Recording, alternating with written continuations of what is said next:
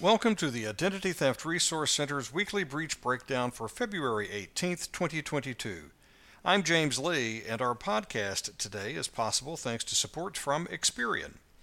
Each week, we take a look at the most recent events and trends related to data security and privacy.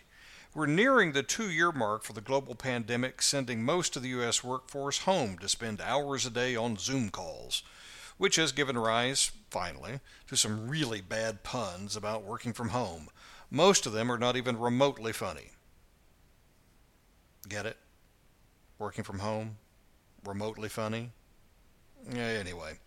At the height of the COVID 19 related lockdown, about 70% of the full time workers were remote. That's dropped down to about 1 in 4 today, but Gartner research shows that 80% of the in office and remote workforce still rely on Zoom and Microsoft Teams for the bulk of their interactions. You know, anytime there's a major shift in how organizations and consumers go about their business, there's often a cybercriminal waiting to exploit the new way of doing things. There was much fear about the cyber risks associated with remote workers accessing office networks from home back at the beginning of the pandemic.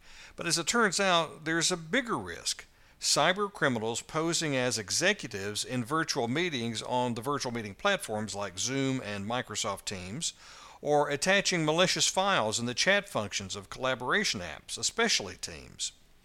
This week, the FBI issued an alert that identity criminals were launching business email compromise, or BEC, attacks against businesses using virtual meeting apps.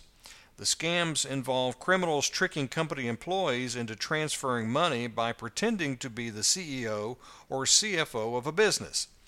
One attack vector noted by the FBI involves hijacking an exec's email to invite employees to a virtual meeting then using the chat function or email to request a funds transfer. The fake executive posts a picture of the real company leader, but claims their internet connection is so bad they can't turn on the camera or audio. There have also been reports of criminals using stolen email logins and passwords to join virtual meetings for the purpose of gathering intel that can be used later to prove they are who they claim to be, even when they're not. Meanwhile, Cybersecurity researchers reported finding a campaign where cybercriminals were putting malicious files into the chat area of Microsoft Teams. When someone participating in the virtual meeting clicks on the attachment, malware is opened, and that can eventually take over the user's computer. Both of these attack vectors, a BEC attack or a malware attack, represent another innovation on the part of cybercriminals. It's not especially difficult to get access to one of the virtual meeting platforms once you have someone's email credentials. Once in Zoom or Teams, there are few additional security protocols that prevent malicious files from being shared, and most users trust the platform without question. They see a link in the chat, they click on it. They see the boss on the screen, even if they can't see or hear them, they do as requested. And the bad guys know it. The best way to avoid falling victim to one of these new forms of attack is to follow well established best practices for avoiding phishing scams or malware attacks. Don't trust any link, file, or request until you have verified that it is legitimate.